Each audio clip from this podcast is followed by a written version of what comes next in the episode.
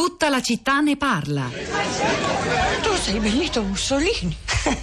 No, nonna, lui è un attore, ti sembra che è lui, ma non è quello vero. No, è quello vero invece. Fuori di qua. Criminale. Calma, nonna, dai. nonna, noi facciamo un programma di satira. È un comico, non è il Sì, Mussolini. nonna, 1024 persone rastrellate come cani nel ghetto di Roma. All'alba, perché avevano paura che scappassimo. Non si sono fermati davanti a nulla.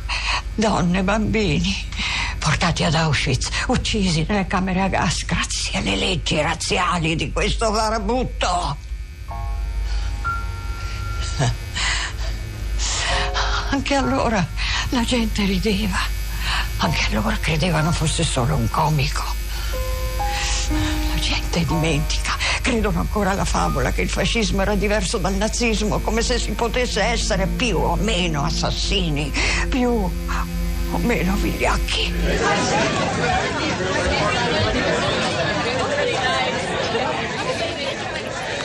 Era Sono tornato, un film di Luca Miniero di quest'anno 2018, film che racconta il ritorno di Benito Mussolini a 80 anni dalla sua scomparsa, un ritorno che viene firmato per caso da un giovane documentarista che in realtà lo, creano, lo credono un comico, è una commedia mm, abbastanza scorretta che poneva una domanda eh, inquietante, se lui tornasse davvero? Ed è una domanda che in realtà era il, centro del, del romanzo da cui poi questo film ha tratto ispirazione, un romanzo tedesco di Timur Vermes, si chiamava Lui è tornato, è stato pubblicato in Italia nel 2013 da Bompiani e raccontava il risveglio di Hitler, in quel caso nella Berlino di oggi. Eh, ci sono già degli ascoltatori collegati con noi, ma intanto do il buongiorno e il benvenuto a Sara Sanzi che mi ha raggiunta in studio per raccontarci come state commentando e analizzando la puntata di stamattina sui social network. Ciao Sara, buongiorno. Buongiorno Rosa, buongiorno a chi ci sta scrivendo e a chi ci sta proprio scrivendo in questo momento sulla nostra pagina Facebook La città di Radio 3. I commenti di oggi non sono di certo dei commenti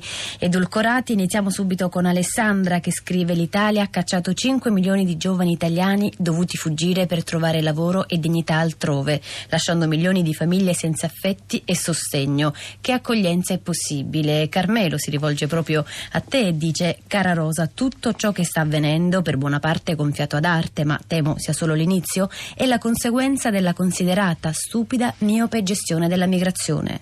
Hanno acceso un fuoco, l'hanno fatto crescere e diventare un incendio. Forse a spegnerlo riuscirà questo nuovo governo prima che diventi definitivamente incontrollabile. Fermatevi anche dal fare propaganda negativa contro gli italiani.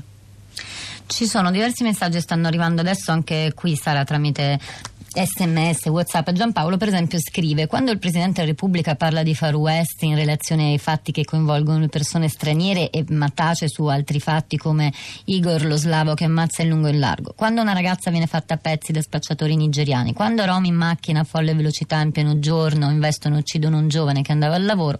Allora questa è la tempesta perfetta che gonfia le vele della rabbia e del consenso che sentono obiettivo di fronte a ciò che accade quotidianamente nelle città nelle periferie italiane. E mm, c'è un altro messaggio che invece dice: Secondo me il razzismo comincia nella lingua parlata quando si pretende di dare del tu e non del lei a persone estranee o che si conoscono poco. Non possiamo che concordare con questo messaggio. Sentiamo chi è collegato con noi. La prima ascoltatrice è Patrizia. Buongiorno, da dove chiama? Buongiorno, io chiamo da Padova. Patrizia, cosa voleva raccontarci? Eh, ho mandato questo messaggio perché mh, insegnando in una scuola mi rendo conto che nonostante i ragazzi, io insegno in un liceo, siano all'apparenza integrati, in effetti poi non lo sono. E, mh, soprattutto in, In un liceo momenti- dove, dove ha diversi studenti di origine straniera?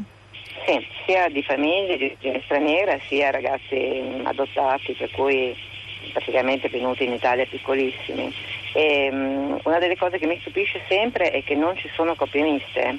eh, e, e questa è già una mancanza di integrazione, cioè non è una cosa che non, non è accettata, è vista male e questi sono veramente eh, insomma, ragazzi del liceo per cui già a un livello superiore e, mh, e soprattutto in alcuni momenti quando ad esempio si pos- non sono all'interno della classe ecco, sono abbastanza isolati cioè, io credo che per quanto ci faccia mh, dispiacere mh, gli italiani sono dei razzisti purtroppo Lei ha questa percezione, Patrizia, eh, grazie per la sua testimonianza.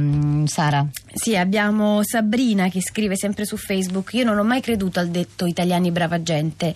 Io credo che il razzismo ci sia sempre stato, prima contro quelli del sud, ora contro gli immigrati. Forse per ora è stato sdoganato, frasi che prima sentivo sussurrate, ora sono gridate. Frasi come sono razzista e ne sono fiero. Fiero di essere fascista, prima gli italiani tornino a casa loro.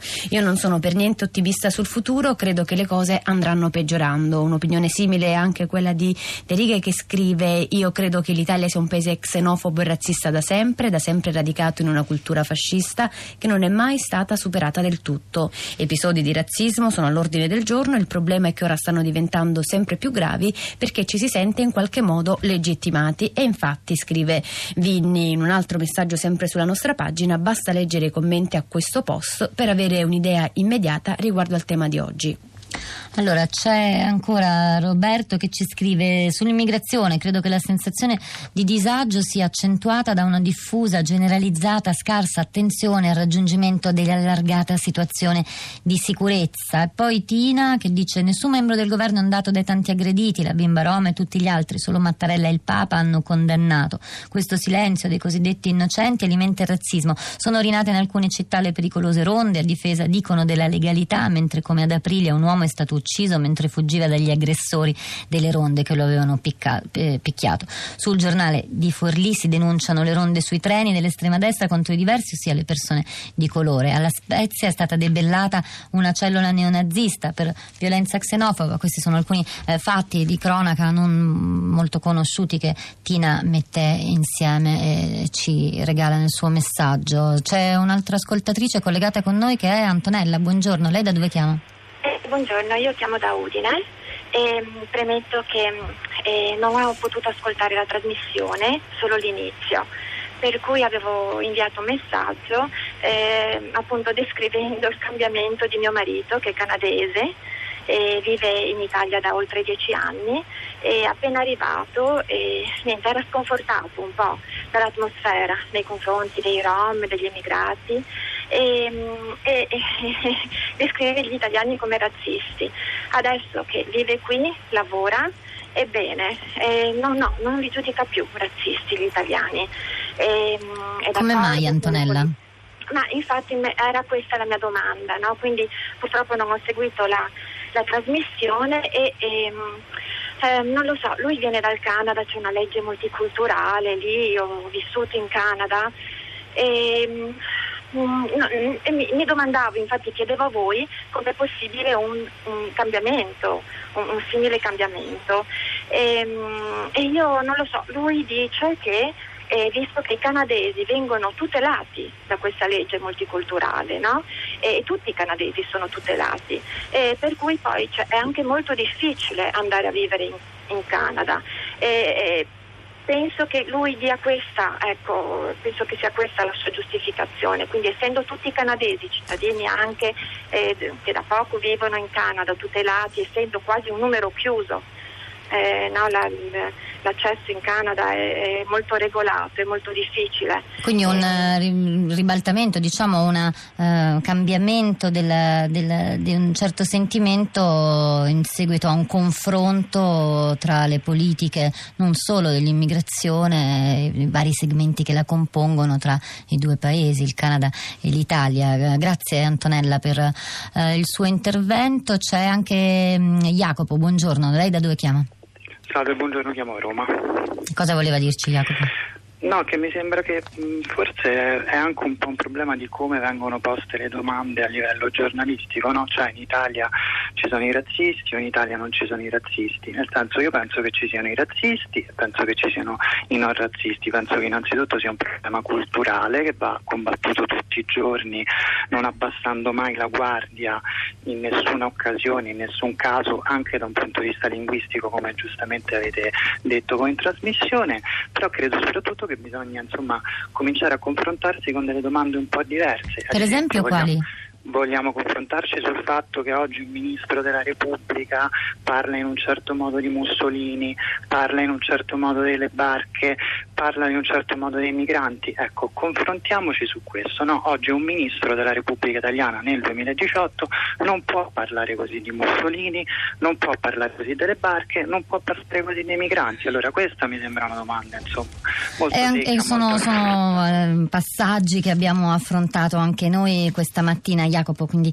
grazie per la sua annotazione. Sara. Rosa è stata da pochissimo, poi da pochi giorni, pubblicata la terza mappa dell'intolleranza, una mappa che misura l'odio online che è stata rilasciata da Vox, Osservatorio Italiano sui diritti, insieme alle università di Milano, alla Sapienza di Roma e all'Università di Bari. In estrema sintesi, che cosa ci dice questa mappa che eh, nel periodo che va dal novembre 2017 al maggio 2018 sono diminuiti i tweet, diminuita l'intolleranza contro le persone omosessuali, ma è aumentata la xenofobia, l'islamofobia, l'antisemitismo. In particolare dal 2017 al 2018 l'odio online è aumentato di ben 4 punti percentuali. C'è solo una categoria di persone che in questo momento in Italia è odiata su Twitter più degli immigrati, degli ebrei e dei musulmani e sono le donne. E questo è un bel primato, Sara, ne andiamo fieri. Eh, vi salutiamo, Rosa Polacco e Sara Sanzi da questi microfoni. Di là dal vetro ci sono Marco Azzori alla parte tecnica, vicino a lui Piero Pugliese alla regia, mm, Cristina Faloci in redazione insieme a Cristiana Castellotti, nostra curatrice, e a Costanza Spocci. Diamo la linea Radio Tremondo a Lira- Laura Silvia Battaglia e noi torniamo domani mattina alle 10 sempre qui con tutta la città ne parla.